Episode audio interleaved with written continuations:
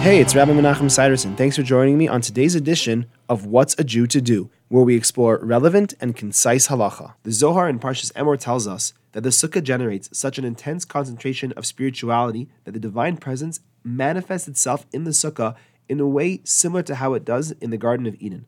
During Sukkot, the souls of the seven great leaders of Israel, Avram, Yitzchak, Yaakov, Moshe, Aaron, Yosef, and David Hamelech, King David, actually leave the Garden of Eden to partake in the divine light of the earthly sukkah. Every day of Sukkot, all seven souls are present, but each takes his turn to lead the other six.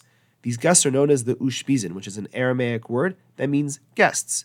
To welcome these illustrious souls, many have accustomed to recite a lengthy mystical invitation upon entering the sukkah for the first time.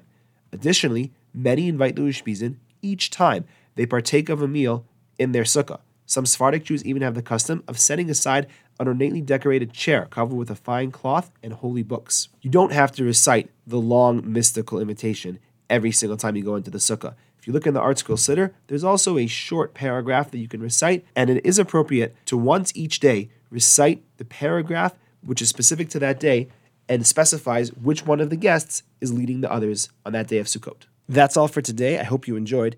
If you have any questions or for further discussion, please give me a call. I'd love to hear from you. 303 386 2704. Have a great day.